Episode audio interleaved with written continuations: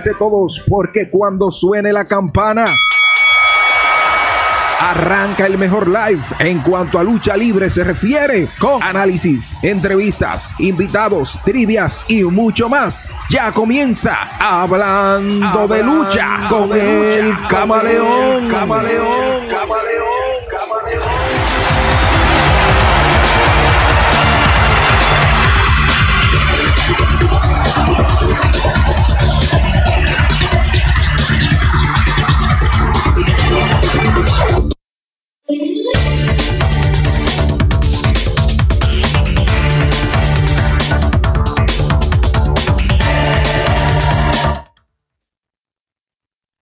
Y arranca yo, el hombre de los jueves por la noche. No hay guerra los jueves, ¿eh?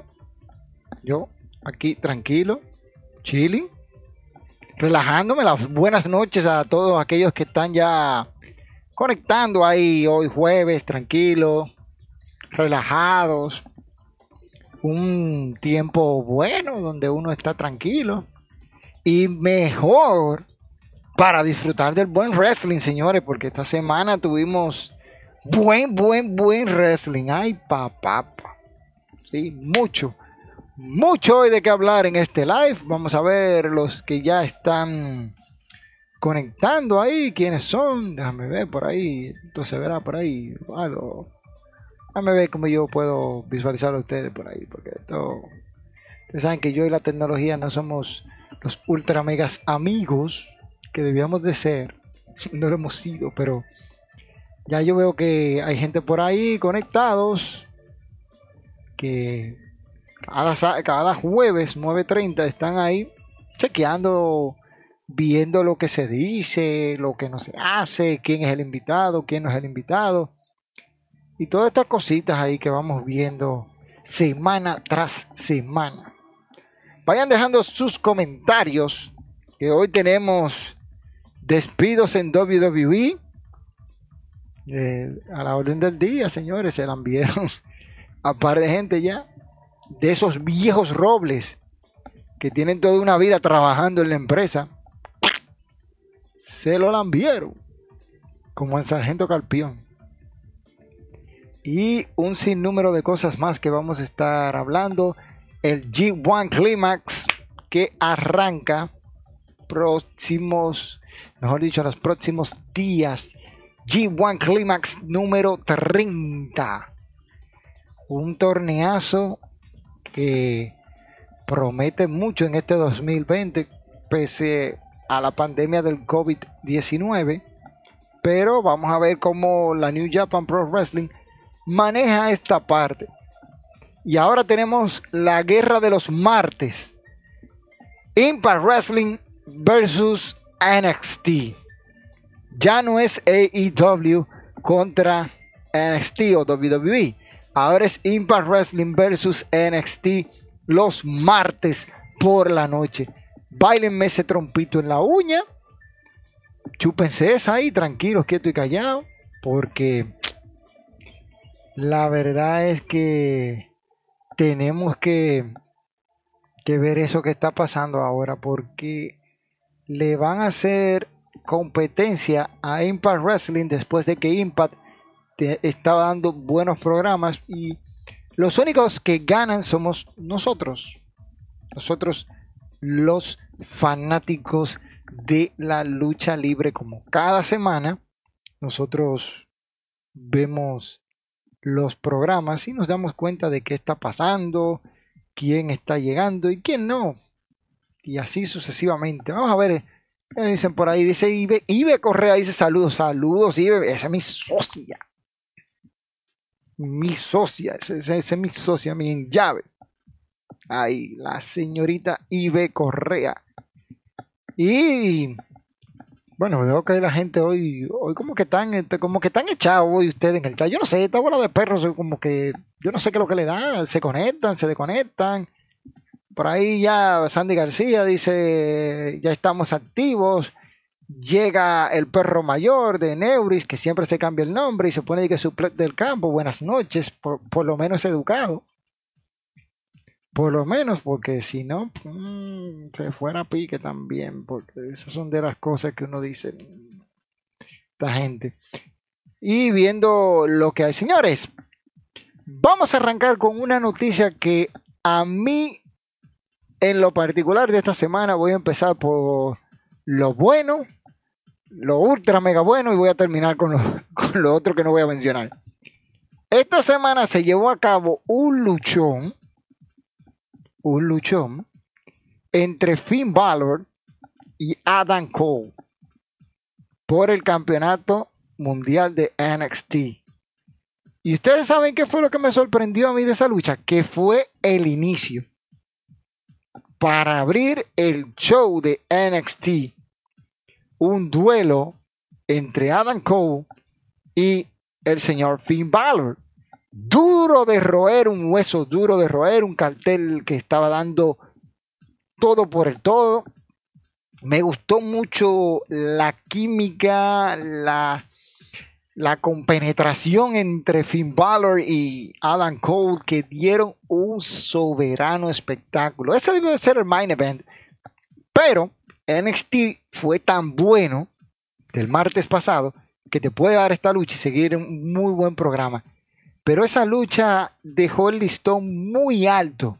Un Adam Cole que prometía recuperar el campeonato, un Finn Balor que dice, no, yo soy el campeón, que el primer campeón aquí que duró más tiempo, tú rompiste mi reinado, yo voy a romper el tuyo, y falsos finales, eh, movimientos que uno no podía despegarse del televisor. No podía despegarse. Usted se despegaba del televisor, yo lo veía en mi monitor, usted estaba perdiéndose toda la acción. Y por momentos pensé que Finn Balor caería ante Adam Cole. Pero Balor sacó lo mejor. Y el hombre logró derrotar por cuenta de tres en el centro del ring a Adam Cole para coronarse nuevo campeón mundial de NXT. Por ahí yo estoy preparando, estamos preparando un video que se llama Las 10 mejores luchas de lo que va del 2020. Y creo que en las últimas dos semanas tenemos que reeditar eso. Y entonces agregar dos luchas más que se han metido en la pelea de lleno. De lleno, mire, de lleno se metieron. Esta lucha de Adam Cole y, y Finn Balor fue muy, muy, muy, muy buena.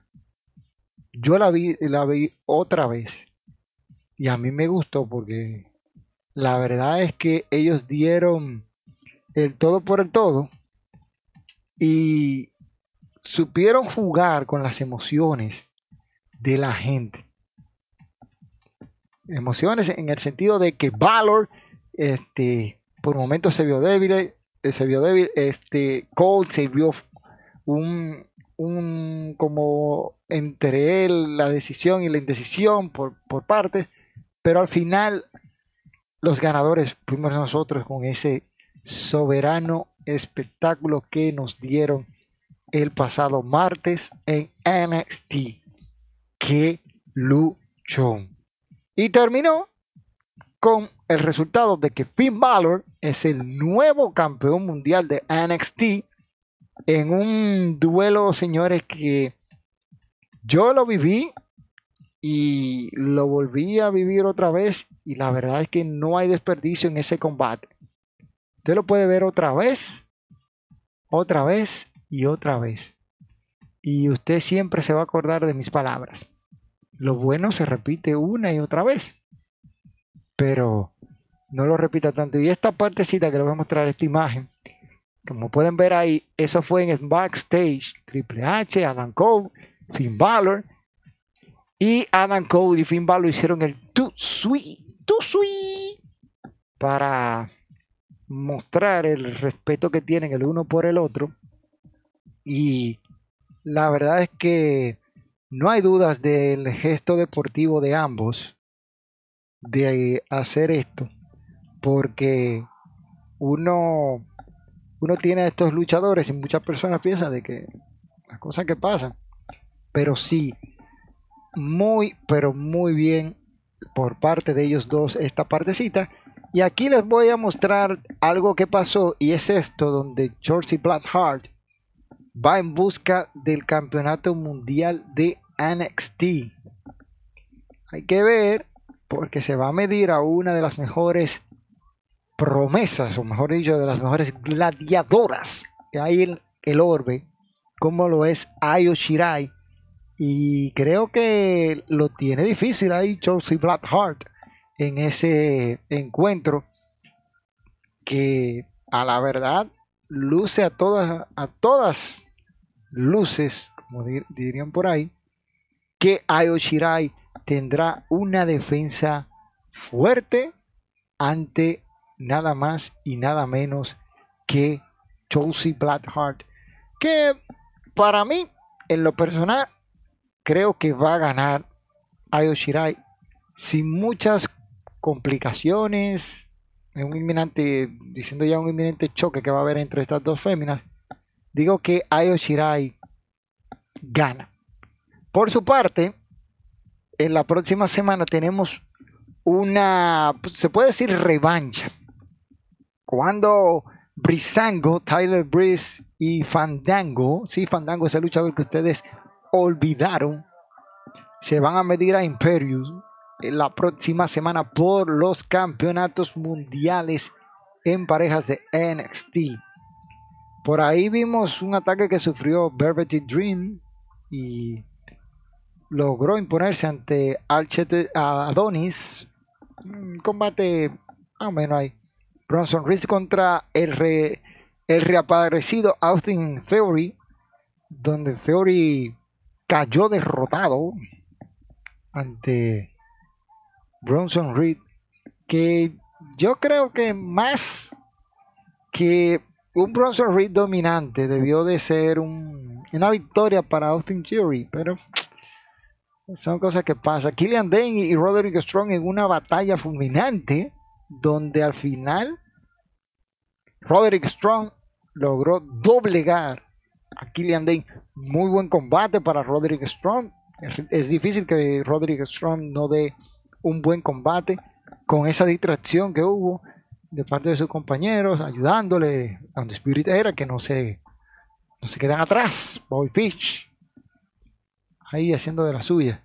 Y después aparecía nada más y nada menos que Drake Maverick cuando estaban rematando a Killian Dane y el resto es historia, ese no tiene suerte. Me gustó el, el Main Event, que de hecho publicamos algo en nuestras redes sociales que tenía que ver con eso, las mujeres dando el todo por el todo. Vimos una lucha de jaula de acero donde Real Replay se medía a Mercedes Martínez. Oye, me dieron muy buena lucha, uso de los objetos muy, muy bien, una sincronización de estas dos mujeres para hacer uso de todas esas armas que a mí en lo personal me, me gustó mucho. Y ese final con ese, ese bombazo, por así decirlo, del Real Replay sobre la mesa desde el esquinero. ¡Wow! Eso, eso dejó mucho ahí. Una victoria para Real Replay en un duelo que yo digo que le va a dejar secuelas porque ese Running Powers Power Bomb que le, o Ronnie Power Slam que le aplicaron sobre la silla eso, eso fue brutal para así Real Replay llevarse la victoria en, esta dura prueba ante Mercedes Martínez. Replay con un nuevo look en el cual ustedes pueden ver y salió adelante, le dio el todo por el todo y salió triunfante, señores. Pero, siempre hay un pero, porque todo el mundo pone un pero. NXT demostrando que tiene buen calibre. Lo único que ahora está compitiendo Ustedes saben con qué está compitiendo. Con nada más y nada menos que el programa de Impact Wrestling. Impact Wrestling tiene problemas. Pero NXT ha estado transmitiéndose los martes. por la sencilla razón de que están los playoffs de la NBA y los ratings bajarían un montón. Recuerden eso. El baloncesto de la NBA es muy seguido en Norteamérica por la sencilla razón de que las ciudades o estados tienen sus propios equipos, algunas.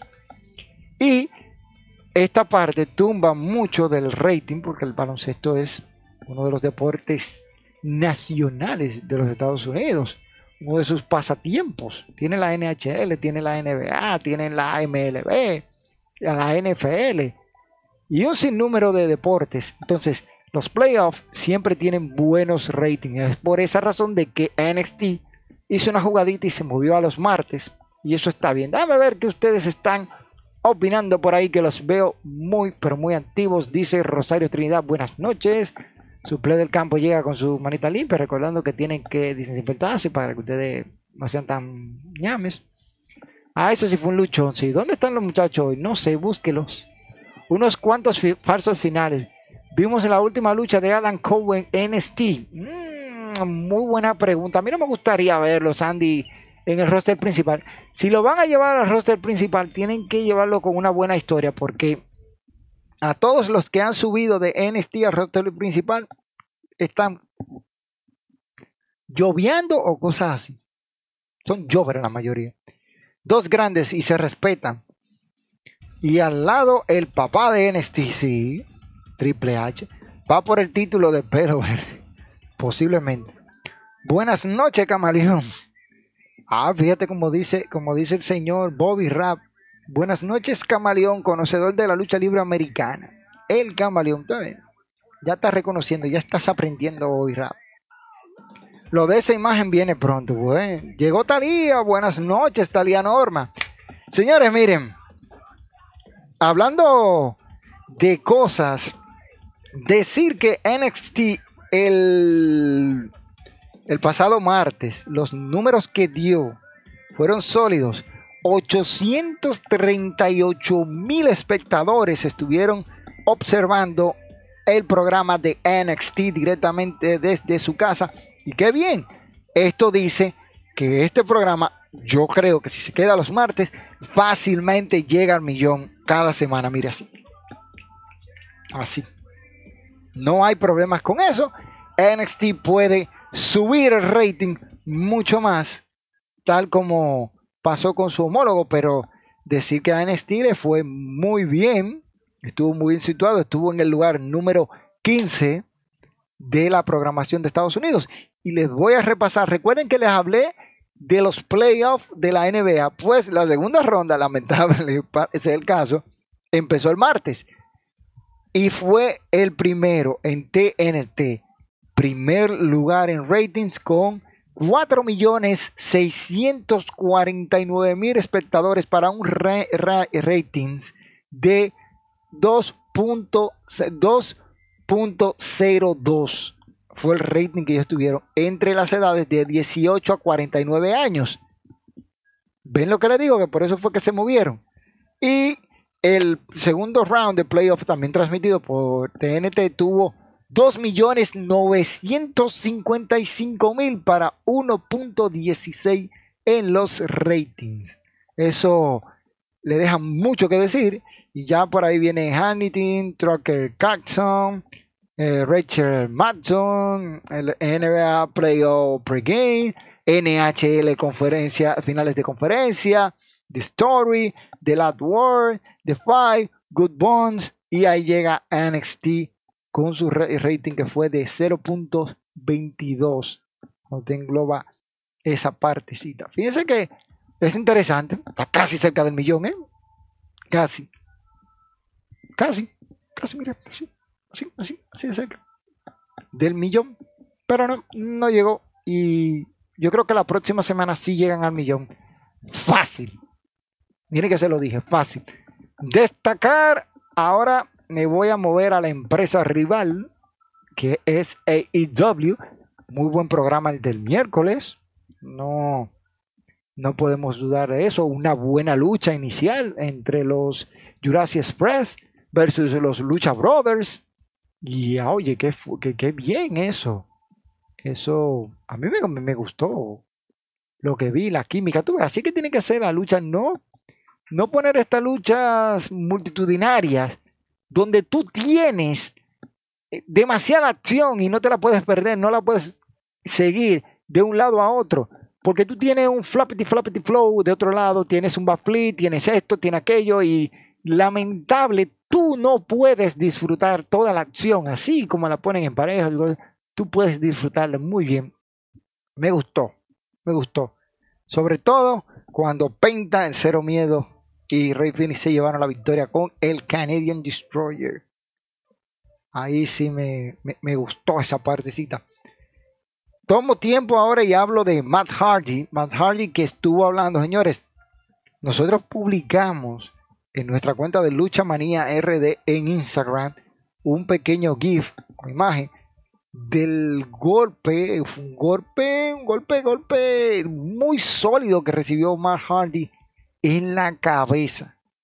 Tuvo una conmoción cerebral, cerebral, cerebral y el pobre tuvo que ser llevado ahí mismo al hospital. Y la verdad es que cuando yo vi el, golpe, yo dije, wow, fue fuertísimo. Y yo dije, está dolido, ya paren el combate. O sea, yo dentro de mí estaba ya pensando, paren el combate, párenlo, porque mira, se dio muy fuerte en la cabeza desde esa altura con Sammy Guevara. Sin embargo, el señor Matt como todo un profesional, se levantó y terminó el combate. Y él venía a decir que se va a tomar un tiempo libre por la lesión, que agradece a todos y que su rivalidad con Sammy Guevara ha terminado. Muy bien. Y va a tener un tiempo libre para estar con su familia. Y cuando regresen, va a venir por el campeonato mundial de AEW. Bien. Eso está bien. Descansa Matt Hardy. Recupérate. Porque tu salud está primero. Eso no, no podemos ponerlo a ningún por encima de otra cosa. Por aquí, Orange Cassidy y Angelico. Muy buen combate. Final predecible. Cassidy viene de ganarle a Chris Jericho. No va a perder ante Angelico. No va a perder. Tan sencillo como eso. Y lo que todo el mundo sabía, decía, quería, pasó. Ya, ya se dio ya. Para todos aquellos. Por fin, por fin. Rusev. Rusev. O mejor dicho, Miro. Miro acaba de debutar en el día de ayer en la empresa AEW. Miro será el nuevo nombre de el señor Rusev que estuvo antes en WWE. WE. Y ahora vamos a ver cómo manejan a este hombre y cómo le va a él dentro de esta empresa. Porque tiene todo para triunfar, tiene todo para irse adelante y seguir haciendo las cosas que él sabe hacer. Yo espero que sí, que, que Rusev Homero le vaya bien en AEW. Y también destacar que Tainara Conti, que ahora es Ty Conti, muy buen talento que WWE dejó ir, está ahora en AEW. Esta semana se enfrentó a Nila Rush.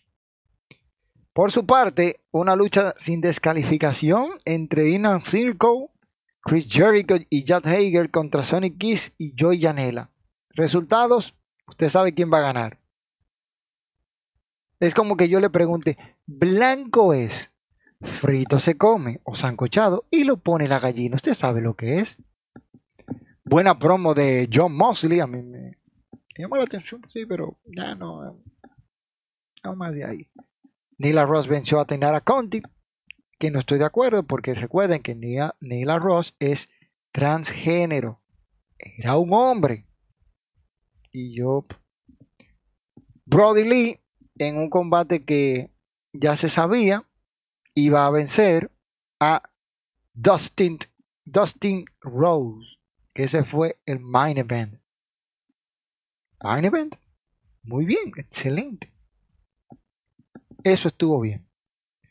Le doy el crédito de lo que voy a decir ahora al señor Orlando Troya, que lo dijo aquí, aquí, mira aquí, en uno de los comentarios. Hace un par de semanas él dijo que para AEW o NXT llegar al millón, uno de los dos tiene que salir de los miércoles. ¿Y qué pasó? Salió NXT y AEW llegó al millón por primera vez en lo que va del 2020. Llegaron al millón. Un millón dieciséis mil personas estuvieron viendo AEW el pasado miércoles, o sea, ayer. Como te quiera. Y bien. Lo hablen. Eso está bien que pase. IW tiene con qué. Tiene con qué llegar al millón. ¿Por qué no llegan? Con su audiencia de un millón, ¿verdad? Se situaron en el lugar número 7, porque su rating fue 0.37.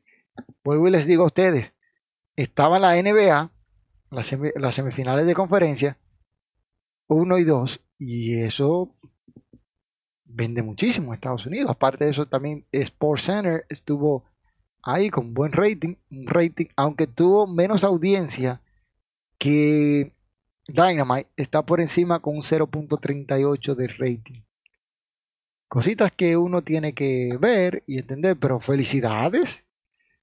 Y le voy a estar hablando de algunas cosas. Déjame ver qué es lo que están opinando aquí. Que dice, llegó el básquet es por temporada y la lucha, eh, todo, eh, la lucha el año entero.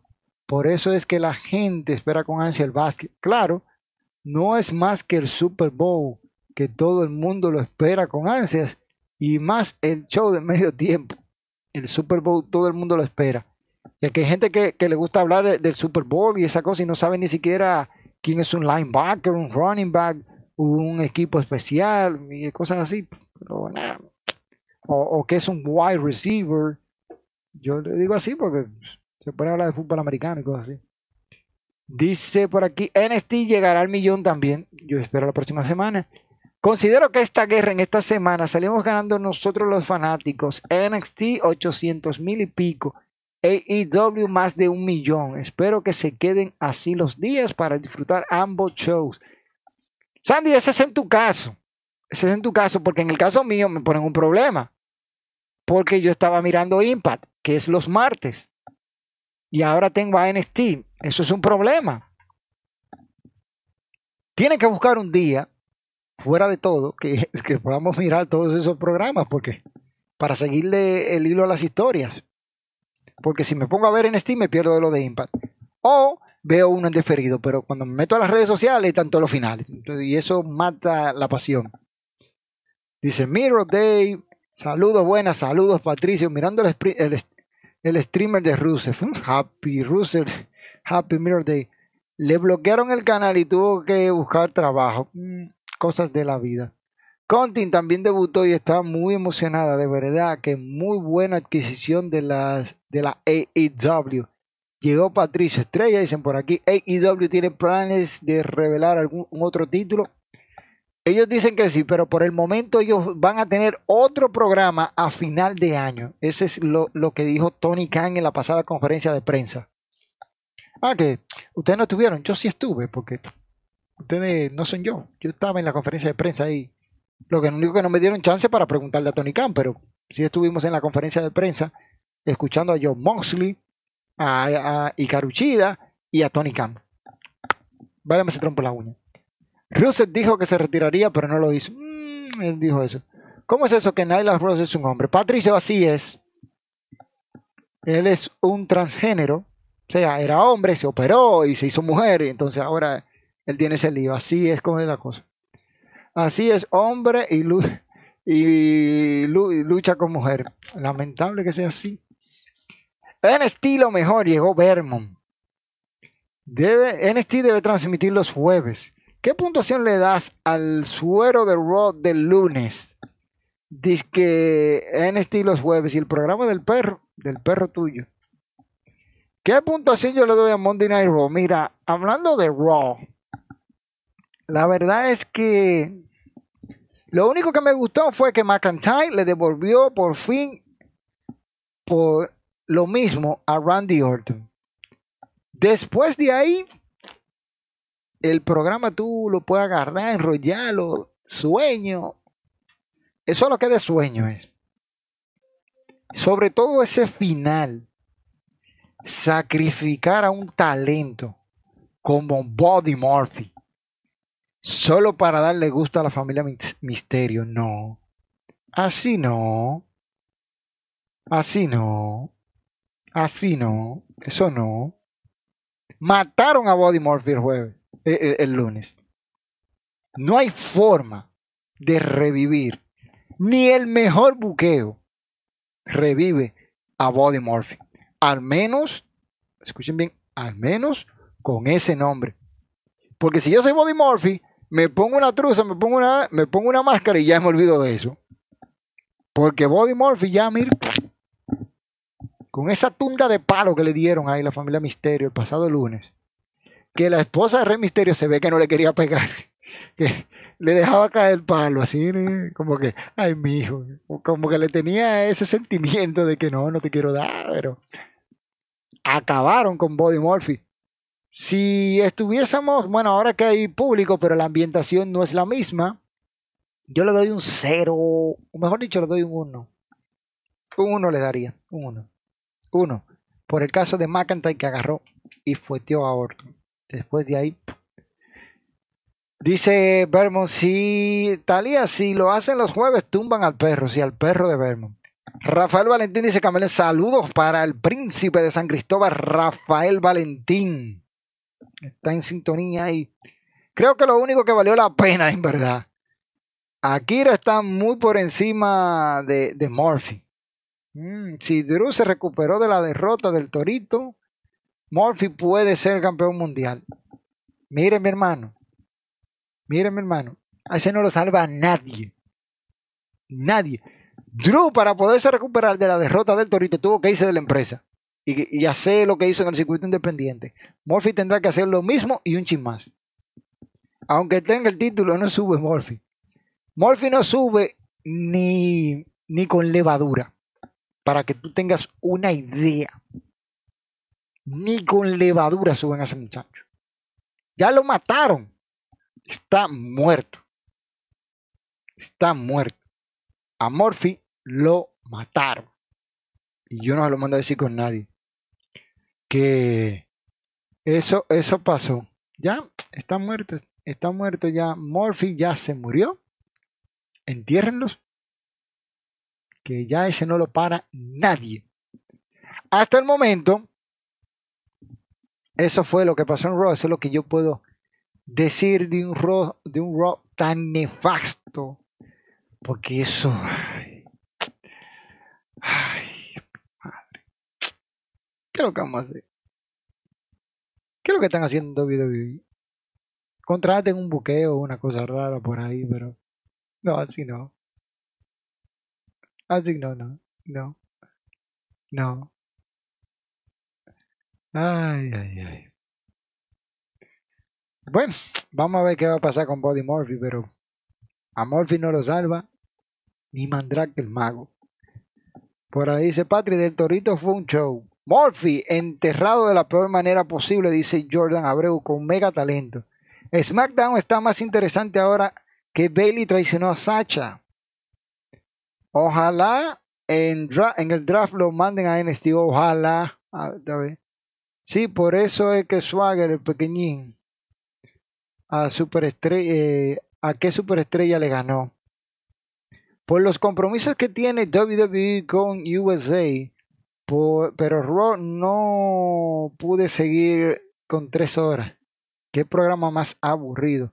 Dice Félix Rodríguez, buenas. Por aquí Gabriel dice, pero, y peor aún, cuando hizo tag team con John Cena, ¿a quienes derrotaron? Bueno, Abreu, lo único que sobresale en Raw es la rivalidad de Randy Orton y McIntyre.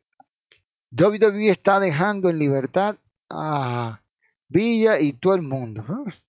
Llega Huáscar Constantino Díaz y dice buenas noches, Camaleón, buenas noches, señor Huáscar. Un talentazo como Murphy, sí, enterrado de la peor manera. ¿Cuánto tiempo, Camaleón, no, su, no sufra, sufra, sufras con Raw y SmackDown? Recuerda a NXT y de Félix.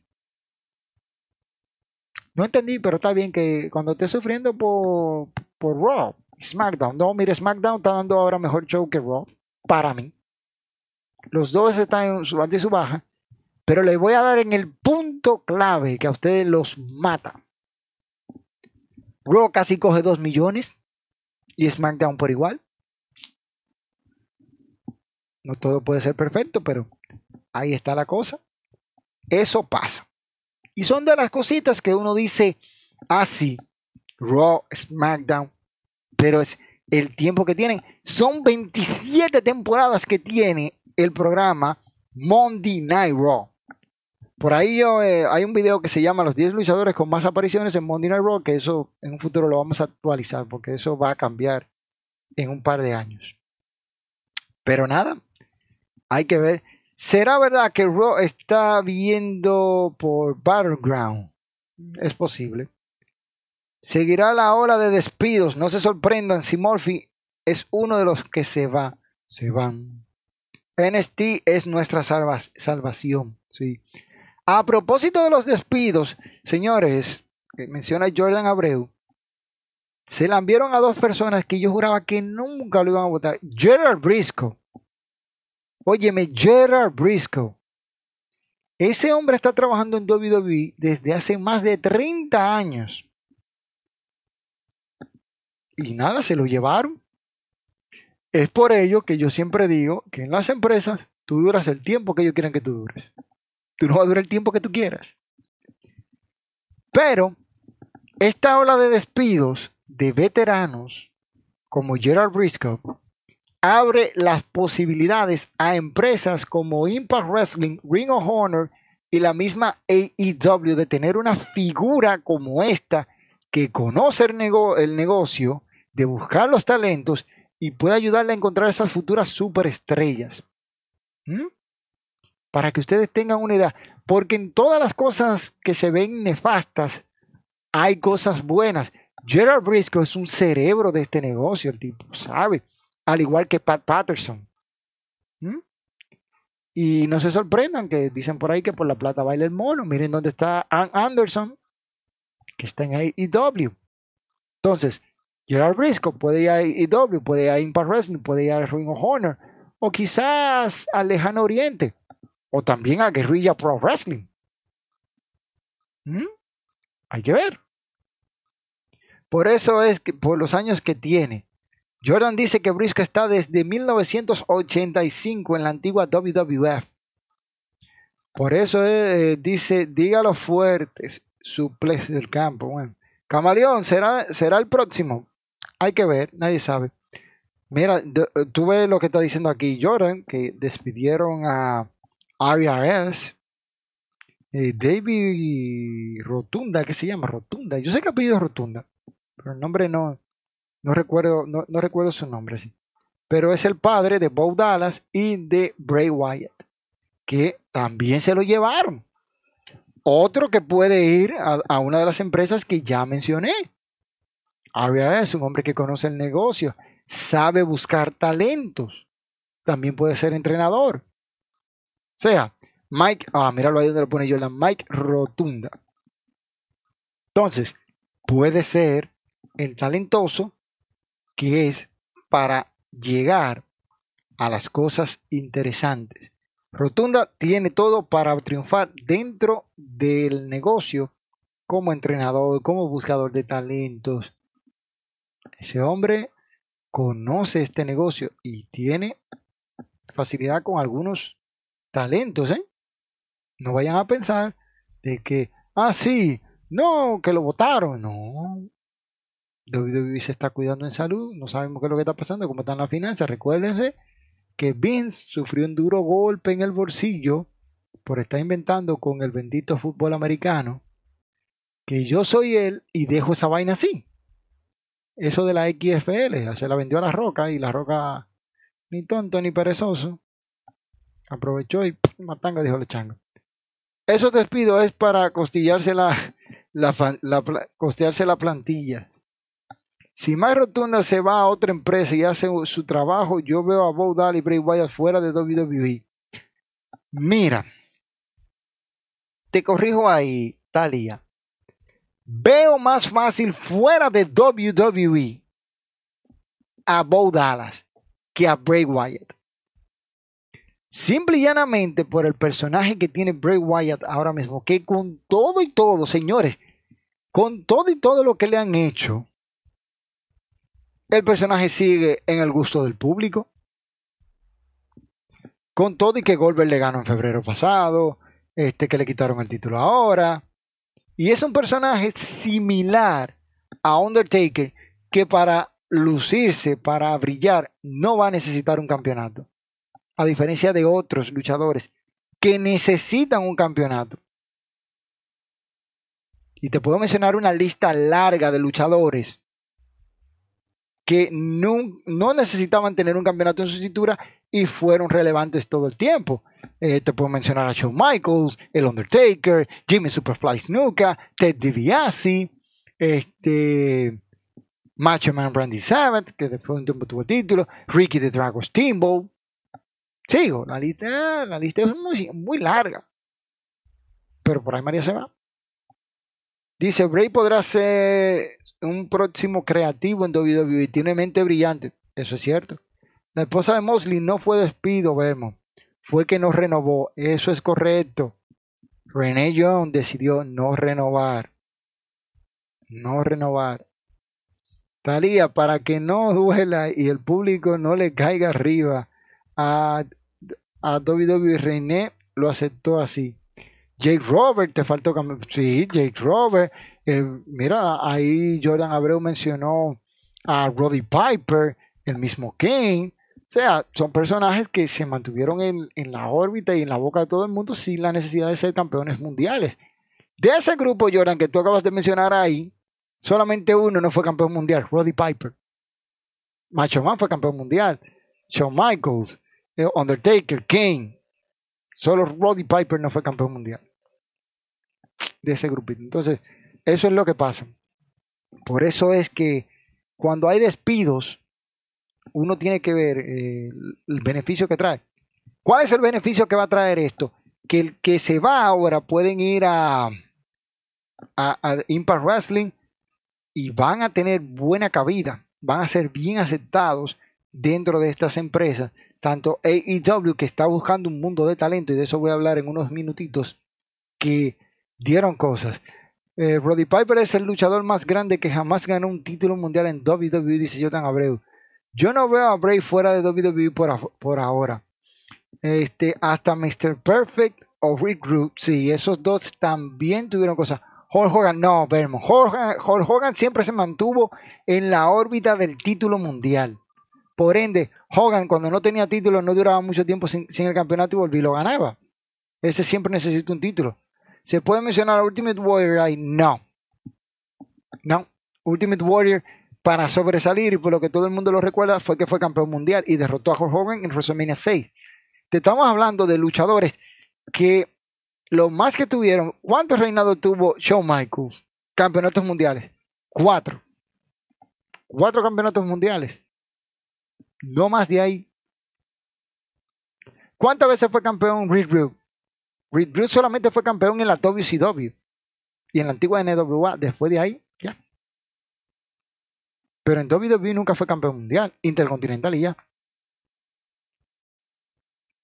Bret Hart, el, push de Bret Hart llegó por el público, igual que el de Shawn Michaels. Fue el público que lo pidió, porque ya estaban cansados de ver a Hogan ya estaban hartos de la Hawkmania. Y Vince apuntó en una dirección porque el público fue que lo hizo apuntar en ese tiempo. Por ejemplo, dice aquí Jordan Abreu, Hulk Hogan, John Cena, Roman Reigns, Ultimate Warrior, Triple H necesitaban un título para brillar al máximo. Correcto. Todos esos que tú has mencionado ahí necesitaban un título. John Cena se mantuvo casi todo el tiempo del 2004 para acá o 2005 en la órbita del título mundial. Era muy raro cuando tú veías cine en una lucha que no era por el título. Claro, es bueno que hay otras empresas, a algunos les molesta si alguien sale de WWE y va a otra empresa, pero si es al revés, no le molesta. Díganme ustedes, le voy a hacer una pregunta aquí. Cinco talentos, cinco talentos creados únicamente por WWE. Cinco talentos creados por WWE. Cinco, que lo crearon ellos. Que los tipos nunca lucharon en otra empresa. Díganme cinco. Que cuando se fueron de ahí fueron ya creados en esa empresa. O establecidos en WWE. Cinco nada más tienen que decirme. Vamos a ver qué dicen por aquí. Dice, recuerdan que Cena casi llegó al time de la roca. No llegó al time de la roca porque Cena debutó en el 2002. Si no me parece que, si más no recuerdo, en un show de SmackDown contra Kurt Angle. Y ya la roca estaba afuera, por así decirlo. La Roca había ido a Hollywood, después regresó en el 2003, volvió esporádicamente en el 2004. Ya La Roca lo que hacía era apariciones esporádicas luego del debut de, John Cena. Dice uno, Benoit, diré, diré, eso, diré eso mismo. Randy Orton es otro que ha ganado muchos títulos, pero por la reinvención de su personaje sobresale sin ganar dichos campeonatos. Sí. Jinder Mahal es el enterrado. ¿Qué es lo que cada tiene diciendo buenas noches? No sé. Orton, Lesnar, Batista. Mira, Batista fue más porque fue campeón mundial y tuvo un feudo con Triple H. The Rock, Roman Reigns. El caso es que son luchadores que tú dices que fueron solo, solamente creados por WWE. Yo publiqué, yo publiqué, no, publicaron hace un tiempo, bueno, eso era cuando estaba el perro este, publicó en la página un asunto de La Roca luchando en otra empresa, cuando se estaba puliendo, que era uno de los territorios de desarrollo de la WWE. Pero miren lo que fueron Lesnar, John Cena. Aunque John Cena luchó como prototipo antes. Vayan cogiendo, ¿eh? Hulk Hogan en un tiempo, que fue establecido por WWE como el simiente y la, la cara futura de, de, del wrestling, que es, aunque no está en mi Monte Roosevelt de la, de, de la lucha libre, mi Monte Roosevelt es diferente, pero sí le reconozco a Hulk Hogan lo que él hizo. Y hay muchos luchadores, llámese, que llegaron a WWE. En WWE fue que se hicieron figuras. Hay muchos. Pero yo estoy hablando de productos netamente creados en WWE. Que no lucharon otra empresa. Roman Reigns es uno. Roman Reigns es uno de ellos. Creados netamente por WWE. Subido todo el tiempo en WWE. Empezó en Florida Championship Wrestling el territorio de desarrollo y de ahí llegó. Dice por aquí, Lesnar luchó en Japón. Sí, Lesnar luchó en Japón, pero estamos hablando de producto netamente creado en WWE.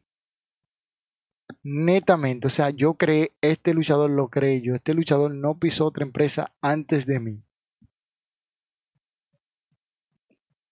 Vamos a ver qué ustedes dicen. Dice aquí eh, Hadoch 2631. Hogan creo que luchó en Japón y en AWA. Sí, luchó en AWA. Luchó en New Japan Pro Wrestling.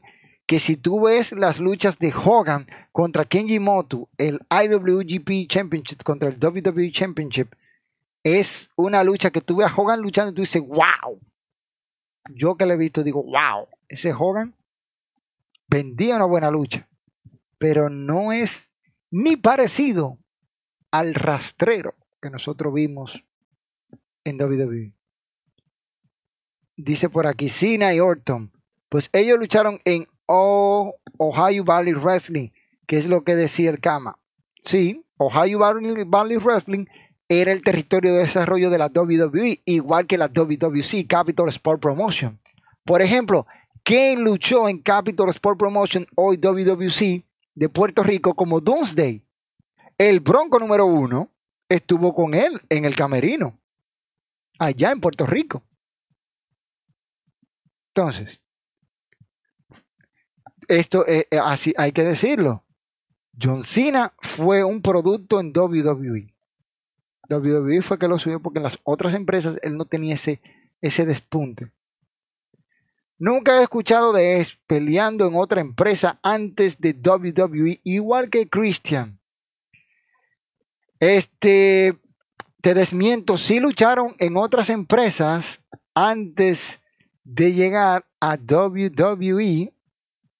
Edge y Christian habían luchado en otras empresas previo a su ingreso a la World Wrestling Federation. Este, déjame ver cómo era que se llamaba esta empresa.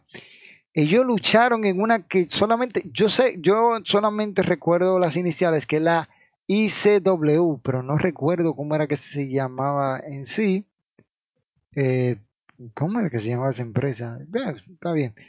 También llegaron a luchar en Japón y en las empresas del este, pero ya cuando Edge despunta, es en WWE ya en el 97, que él, llega ya a WWE por ahí le, dan, le dan el chance.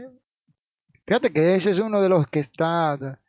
Eh, cosa, mira, digo en el 97 porque es cuando él llega, final del 97, pero ya su debut original, porque ellos tenían que ir al territorio de desarrollo, se produce en junio del 98 ante José Armando Estrada, a quien le gana porque él hace un, un salto o un tope por encima de la tercera cuerda, cae mal José Estrada al esperarlo y se fueron a pique. Este, ese, esa es una cosa interesante ahí con Edge y Christian. Dice Orton Productos. Sí, Orton es un producto, es otro de los luchadores creados exclusivamente en WWE. Entrenado en Ohio Valley Wrestling. Para que ustedes estén, claros. Ahí fue que se entrenó Orton. Entrenado y criado ahí. Por aquí dice, nunca he escuchado, dice por aquí, producto de WWE Les Luger, ya que era fisiculturista y WWE lo subió. Se puede decir que sí. Sí, él luchó mejor en Japón que en USA. Ohio era de WWE, o no, sí era de WWE, Ohio Valley Wrestling, que después pasó a llamarse Florida Championship Wrestling. Pero ven acá, mis hijos. Métanse en la cabeza las cosas. Ustedes tienen que, tienen que culturizarse, culturícense. Ustedes nada más ven lucha por ver lucha. Ustedes no saben de historia. Los Dudley Boys son de WWE. No, Vermont, eso es mentira. El nombre de los Dudley Boys no es de WWE. Bueno, sí, el nombre pertenece a WWE. El Team 3D, que así era como eso se llamaba fuera de WWE, pertenece a Baba Ray Dudley y Devon Dudley, que fue que cosa, pero ellos se llamaban Team 3D. Dice Matt Henry fue producto de WWE. Ese sí, ese fue otro que fue creado exclusivamente en WWE y no tiene historia de ninguna otra empresa. Ultimate Warrior. Warrior luchó antes en otras empresas, pero donde despuntes en WWE. Edge luchó en WCW también, igual que AJ Styles. Los Hardy Boys lucharon en su propia empresa, sí. International Championship Wrestling. Mm, no, no creo que sea así, no. Si fuera International Championship Wrestling, eso es algo muy fácil. Entonces, todos los luchadores de Ohio Valley Wrestling son producto de WWE como Batista y Lesnar, sí.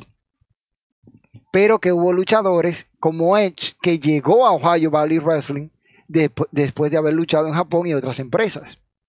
Ese es el detalle. Cuando tú tienes luchadores netos, o sea, son entrenados en ti. Por ejemplo, te voy a poner un ejemplo para que lo entiendan. Tetsuya Naito Hiroshi Tanahashi. Este. Eh, sí, puedo decirlo. Shinsuke Nakamura. También está Kazuchika Okada. Son productos del dojo de New Japan Pro Wrestling. Son productos netos de New Japan Pro Wrestling. Porque fue en el dojo de New Japan Pro Wrestling donde ellos entrenaron lucha libre y fueron exportados a otro lado. Por ejemplo, Andrade 100 Almas es producto del Consejo Mundial de, Lucha Libre de México. ¿Mm? Van cogiendo ya. tienen que entender la idea de que cuando un luchador es neto, es que su entrenamiento no fue en la escuela de fulano tal, fue dentro de ese dojo. Lesnar empezó a luchar en Ohio Valley Wrestling, propiedad de WWE, para que ya tengan la idea. Ahí fue que él empezó a entrenar lucha libre profesional, porque tienen entrenadores. Dice por aquí, en resumen, WWE se ha nutrido de la competencia y de la escena independiente. Claro, Andre the Giant, no, Andre the Giant no es un producto neto de WWE porque primero luchó en Japón y en Francia. Así que, tómate ese dato ahí, verme. Jet Hardy luchó siendo menor de edad, sí, con 16 años. Dice por aquí, Kevin Nash, producto de WWE. Dicen que sí, pero Nash había luchado en otras empresas. China, Tristratus, tampoco. Tienen que dar la historia. China fue a la misma escuela de lucha libre que Triple H, con Killer Kowalski. Métanse eso en la cabeza. Pero que ustedes, yo no entiendo, señor, tienen que leer, nutrirse de, la, de la historia del wrestling, que es muy interesante, muy extensa en todo ese aspecto y que son cosas que dejan, dejan mucho que decir. Dice por aquí, Kane es otro. No, Kane luchó en WWC de Puerto Rico. En WWC de Puerto Rico fue que se termina de formar como luchador. De la mano del Bronco número uno, de José Huerta González, el Invader, de Carlos, de Carlos Colón, Rey González y toda esa camada de luchadores que estaban allá. ¿Qué pasa, señores? Yo no entiendo. Y ustedes son los que saben de lucha. Ustedes no saben de wrestling. Ay, mi madre. Y eso que tienen, mira, tienen internet, tienen, tienen todo. Lo mío de ahí, mira, de, de Caco, Caco Pérez, de ahí, mira, de ahí, de, del cerebro, de lo que está ahí adentro. De ahí que sale. De toda esa información que yo recopilé cuando muchacho. Hay que decirlo así. Dice por aquí, Johnny Gómez también. Johnny Gómez luchó aquí, en Japón y en varios lugares. Puerto Rico. Dice, su de campo es que hay gente que piensa que no hay empresas. Producto de WWE, Shane McMahon, ese sí. Entrenado y producto de WWE, ese sí. Dicen que Jack Banner también es producto de WWE. Lex Luger era una estrella de la NWA antes de WWE y de la AWA y de la... ¿Cómo se llamaba esta otra empresa? Ya, me olvidó el nombre que era, eh, eh, era, era en, el sur, en el sur de los Estados Unidos era que estaba esa empresa. ah, mira, la italiana norma parece que se, se buscó ahí, dice Inside Championship Wrestling. Así era que llamaba la empresa. Eh. Punto ahí. Yokozuna, producto de WWE también, ese sí. Porque se lo agarraron y lo entrenaron. ya están sacando ustedes producto neto. No relajes para. ¿Cómo se llama el que hacía parejas con Stardew? Dustin Rose. Goldos, que se llamaba Dustin Rose en NWA. Y son cositas así. Señores, son de, las cosas que uno tiene que ver. Su papá se llamaba Dustin Rose y Goldo se llama Dustin. Dustin y Dustin. Dos nombres totalmente diferentes. La N al final hace una diferencia en ambos nombres. Days ¿Quién en Puerto Rico? Lean, como el perro, sí, como el perro tú. Sound Pond. Sound Pond. No, sé, whatever. Miren, vamos a hablar de, de, otras cosas. Ya vámonos al lejano oriente. Que ya esto, estamos terminando por aquí.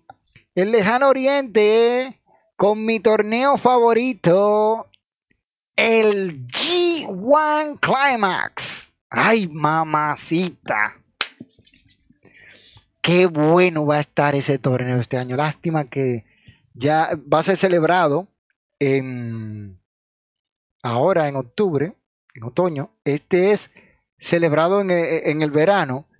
Este año se iba a celebrar en octubre de todas maneras, entre septiembre y octubre, por la sencilla razón de que este año teníamos los Juegos Olímpicos, pero no se llevaron a cabo los Juegos Olímpicos.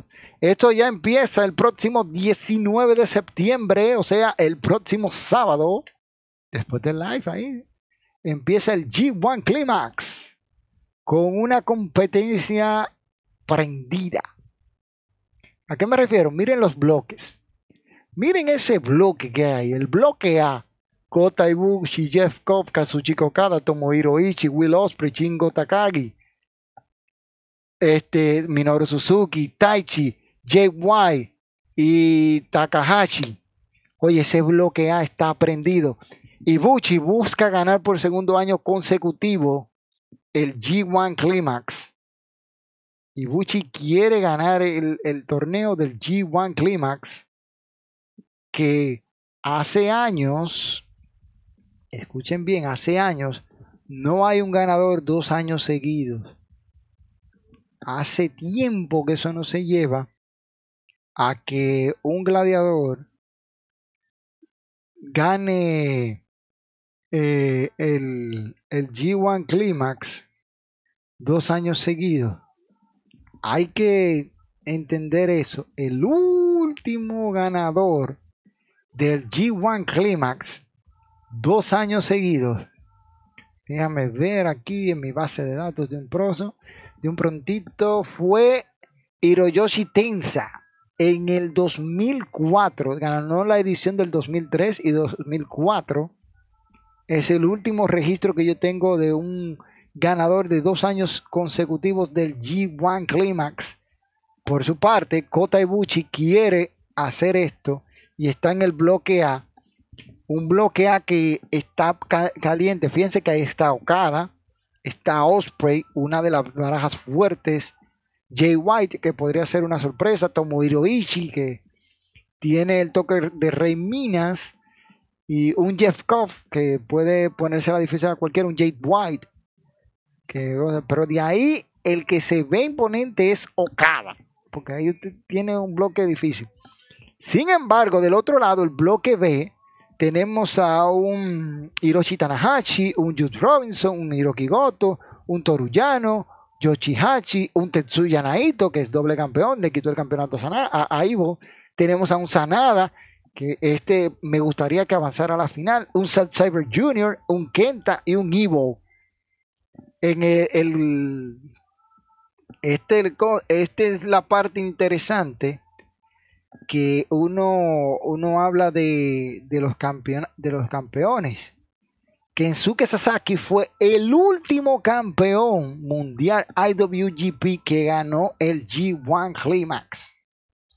El campeón siempre es favorito. Si no, busquen el video que hicimos de el G1 Climax, que anda por ahí, que se llama La historia del G1 Climax, para que ustedes se, se eduquen y aprendan. Eso va a pasar en los próximos días, el G1 Climax, que va a estar caliente. ¿Cuál es su favorito? Yo tengo varios para agarrarse el cosa. Por un lado, me gustaría que ganara Will Osprey, ya que con esta participación en el G1 Climax, definitivamente Osprey avanza a la división de peso pesado. Y aquellos que siguen a Osprey han visto sus entrenamientos. Por otra parte, me gustaría que ganara Ibuchi para que repita. sin duda alguna, si yo tuviera que darle la victoria a uno del bloque A, lo haría con Tomohiro Ichi. Y del bloque B, que el bloque B está muy duro porque está el campeón ahí, está Tanahashi, en la otra cara está Kenta, está un Saber Jr., un Naito. Yo diría que del bloque B le daría la victoria si soy yo a Sanada. Y, llevaría a Sanada bien trabajado, un caballo de batalla, a, una eventual final contra Tomohiro Ichi. Eso sería mi parecer en cuanto al G1 Climax, que está muy, pero muy caliente. Ustedes, conocedores, ¿qué dicen? En lo que la chava y viene. Hoy yo le tengo una, una cosita a ustedes para que se entretengan. Oye, me está dando tos ahora. Bueno, por suerte estamos fuera de de cosas de este asunto. Y ahora, señores, vamos a ver algo interesante que tenemos aquí en nuestro live.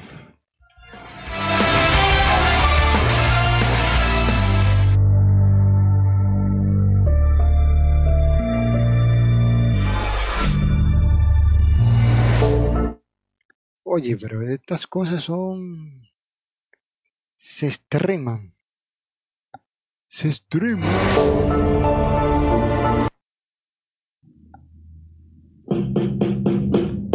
Porque en la lucha libre también hay historias.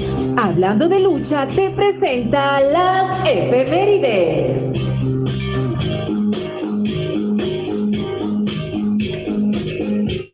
Ahí está, para que no se quejen, efemérides. Que a ustedes les encantan las efemérides. Un día como hoy, 10 de septiembre, pero del año de 1998, se llevaba a cabo el o las grabaciones de WCW Thunder. En aquella ocasión, Kurt Hennig derrotaba a Hammett. Chris Jericho eh, vencía a Alex Wright. Jim Dinambot Neyhart caía ante Scott, Scott Norton. Y Silver King era derrotado por Conan. Para que ustedes vayan viendo. Por ahí mismo, en el año de 1998, se llevaba a cabo el G1 Climax día 1 o el especial eh, G1, G1 Climax Special 1998 donde Hiroyoshi Tensei y Masahiro Krono derrotaban a Mike, Michael Wall Street y a Scott Norton. Joshi Tom de Liger retenía su campeonato mundial de IWGP Junior Heavyweight ante The Grace Sasuke. Y en el evento estelar de ese día, Kensuke Sasaki y Yuji Nogata derrotaban a Hiro Saito y Kenji Moto en un muy buen combate. Por su parte, un día así, en un viernes o super viernes del Consejo Mundial de Lucha Libre, Máscara año 2000, Okumura y Vampiro Canadiense derrotaban a Black Warrior, Felino y Zumbido en una lucha de dos de tres caídas en relevos australianos. Por otra parte, un relevo australiano muy bueno, Blue Panther, Canek, el Rayo de Jalisco Jr. contra Black Tiger, Tiger 2, Dr. Wagner Jr., que es la máscara que yo tengo, y Universo 2000, que eran los que caían. Y el main event de ese día fue el Perro Aguayo Jr., que descansa en paz. Rey Bucanero y Último Guerrero se impusieron al Hijo del Santo, L.A. Park y el Negro Casas. Eso fue por allá, por el 2004. Y en Ring of Honor, aquellos que le gusta, en el 2010, en Fat to Black, o Fate to Black, Roderick Strong vencía a Mike Bennett, Chris Hero, casi sono, con Claudio Castoloni, que ese era nada más y nada menos que Cesaro. Aprendan. Chris Hero, que es casi sono en WWE, y Claudio Castoloni, que es nada más y nada menos que Cesaro, derrotaban al genérico y Cole Cabana. El genérico hoy en día es conocido como Sami Zayn. Y ahí mismo, por otra parte, en el evento estelar, Christopher Daniel y Tyler Black, conocido hoy en día como Seth Rollins, porque tengo que educarlos a ustedes, porque ustedes no saben de esta vaina, entonces tengo que enseñarles para que aprendan. Tyler Black derrotaba, o no, o no derrotaba, empataba con el señor Christopher Daniel cuando llegó al límite el reloj de los 30 minutos y decirle que el combate de Chris Hero y Claudio, eh, Claudio Castrolin contra el señor Cole Cabana y el genérico era por los campeonatos mundiales en parejas que estos dos retuvieron. Así que agárrense ahí esas efemérides.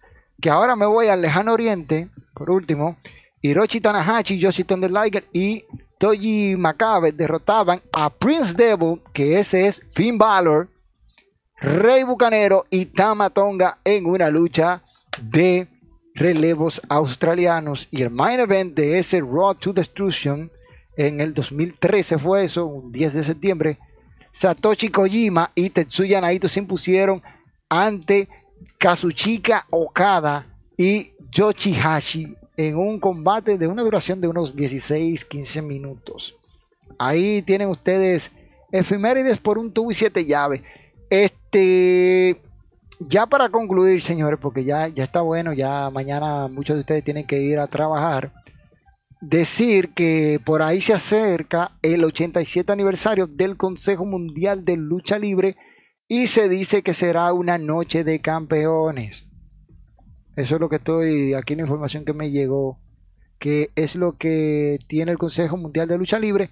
Lo bueno es que regresó ya la lucha libre del Consejo Mundial de Lucha Libre, que tiene todo, todo planeado. Hay un cartel para mañana, 11 de septiembre, donde Volador Junior, Bandido y Flyer se van a enfrentar a Sansón, Gran Guerrero y Euforia. En la lucha espectacular, Soberano Junior y Titán se, enfrentarán a Trigger y Templario. El evento especial Rey Cometa y Espíritu Negro contra Raciel y, el, y Cancerbero. Una lucha mano a mano, la Jarochita versus la Reina Isis y Oro Junior contra el Coyote. Eso es el evento de mañana del Consejo Mundial de Lucha Libre. Aquellos que, que ven el Consejo Mundial a partir de las 8.30 de la noche, hora de México, que se me olvidó la zona horaria, que es cuál cosa. Y decir que por ahí el Consejo Mundial de Lucha Libre con su aniversario número 87, la empresa más vieja o más antigua dando cartelera de lucha libre es mexicana y no norteamericana. Eh, para que usted, empresa establecida. Y esto va a estar muy bueno porque el, el pasado viernes 4 regresó el Consejo Mundial de Lucha Libre a darnos buenas luchas. Estamos recibiendo ahí. Dame ver qué es lo que dicen por aquí. JY para mí, uh, Bodala salió corriendo porque iba a hacer cinco preguntas de wrestling en general y se asustó. ¿Qué es lo que están diciendo aquí? Eh, Roman creo que creció en Florida Championship Wrestling. Sí, Roman se, se, hizo en Florida Championship Wrestling. No, papá, Roman estaba en Utah. Pelea Atlántica antes de jugar fútbol. Bueno, Boudalas es el corresponsal en Japón, pero ya no viene. Quiero ver la de Okada y Naito y la de Sanada. Un muchacho, está duro. Bo salió corriendo porque le iban a hacer cinco preguntas de wrestling en general y se asustó. Jay White dice Haddock que va, que podría ganar. Hay que ver ese evento. ¿Cuál es? Joe G1 Climax. Del bloque A me gusta Osprey, Ichi y del bloque B Sanada, Ivo y Naito son mis favoritos, dice Talia Norma. Por cierto, van a apoyar el evento de lucha libre en el barrio Puerto Rico el 7 de enero. Hablando de eso, el próximo 7 de enero, no es el 7 de enero, Vermont, te corrijo, 6 de enero, 6 de enero, 6 de enero, en el barrio Puerto Rico tenemos una gran cartelera de lucha libre profesional total y absolutamente gratis. Eso es para los que viven aquí en República Dominicana. Así que no se lo pierdan porque esta figura va a estar por allá y así yo le puedo firmar un autógrafo o se pueden tirar una foto conmigo si quieren. Partida de perros. Eso es lo que ustedes quieren. Este, son de las cosas de que ojalá y pasen los dos británicos. Uh, Cyber Jr. Y, y, Will Osprey. Me gustaría. Del bloque B quiero que gane Cyber Jr., pero Goto o Sanada parecen favoritos. Vermont sobrevivió el 2020 primero. Señores, viene Amaril y Leandra y, y, un viaje de mujeres. Eso es lo que está pensando Vermont. Zack y Osprey. Ojalá. Camaleón. ¿Y todavía el técnico está de vacaciones? Sí, porque estamos de toque de queda. No puede andar. No, no hemos gestionado. Tratamos de gestionar el permiso y no se pudo. Alexis está de vacaciones en lo que pasa el toque de queda. Cuando pase el toque de queda, ustedes van a ver que yo voy a estar tranquilo. Por aquí dice, en el clímax, cualquiera que gane sería grato menos Naito y Okada. Naito por ser el campeón y Okada ya tiene el push y es, el, y es la mayor atracción de la New Japan Pro Wrestling. Naito puede ganar porque es el campeón, pero a mí me gustaría ganar a otro porque así le dan el chance o el maletín o el Royal Rumble, como usted lo quiera llamar, para retar en Wrestling Kingdom 15 del próximo año. Y, lo del, y el despido, y lo despidió. No. ¿Cuánto talento tiene Ringo Honor? Uf, muchísimo. La mina de oro de, de cosas. El santo, uf. Oh, sí. Era Alexis el técnico y desde que WWE empezó a despedir gente, el perro también empezó. Ah, Es que no hay cuarto para pagarle a la gente, pero él está de vacaciones. Vacaciones paga por mí. Disfrutando de playas y cosas así. Pues ustedes no, ustedes no quieren trabajar conmigo. El perro se agarró de eso y para despedirlo. Vermont, el perro empezó con la hora de despidos antes que WWE despidió a Vicente. Sí, me lo lambí. Se fue el perro también. Por Ring of Honor han pasado grandes nombres que hoy en día son muy reconocidos, sí. Por Impact también Jordan, clarinete. Sí, el perro se quilló y dejó las negociaciones con Vermont Enterprise. No, las negociaciones con Vermont Enterprise todavía están pendientes, Vermont, tenemos que hablar. Sí, el perro se quilló y dejó eh, entre entren al CMLL a votar. El perro muró fina- futuro y no quiere quebrar. muró, muró al futuro. eh, No sé ahí. Ah, miró que dice. Belmont, yo no voy a luchar, eh, yo no voy a la lucha del campo. Qué cosa con esta gente. Señores, ya llegamos aquí al, al final, ya está bueno, ya una hora y algo. Este, si te perdiste el live que está en YouTube, síguenos por todas nuestras otras plataformas como Apple Podcast, Google Podcast, Spotify, Anchor y un sinnúmero más de plataformas donde tú puedes escuchar esto que está ahí. Hemos hablado de la guerra que hay, que no me gusta, de Impact Wrestling y NXT, y tú puedes seguir todo el live por toda una de, las plataformas. Gracias a todos los que nos apoyan semana tras semana. Y alguien, antes de despedir, así que lo, acabo de recordar. En estos días yo subí dos videos a YouTube, dos. A ninguno ellos llegó las notificaciones porque YouTube. Le, pasó la mocha a los dos por asunto de copyright. Me llegó la notificación avisándome de que los videos iban a ser bloqueados a nivel mundial. Nadie lo puede ver, solo yo. Y me dijeron los fragmentos dónde está. Y es cierto, hay una, una parte de un fragmento que no tengo el permiso para usarlo y o no tenemos, mejor dicho, el permiso para usarlo y YouTube le dio para abajo. Pero ya estamos arreglando esa parte y vamos a subirlo en los próximos días para que ustedes disfruten y aprendan y se culturicen. Y de paso, mira, aquí, mira, aquí. Dale like, suscríbete y activa la campanita para que te lleguen todas las notificaciones. Yo, tu pana, tu amigo, el camaleón, te dice, pasen buenas noches, bola de perros.